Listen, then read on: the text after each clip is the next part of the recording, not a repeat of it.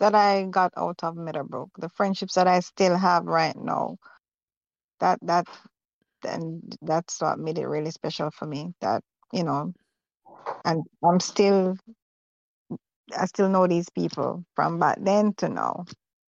Hmm. So remember to like, share, and subscribe these Meadowbrook Members podcasts so neither you nor your friends will miss another memorable conversation. Thanks.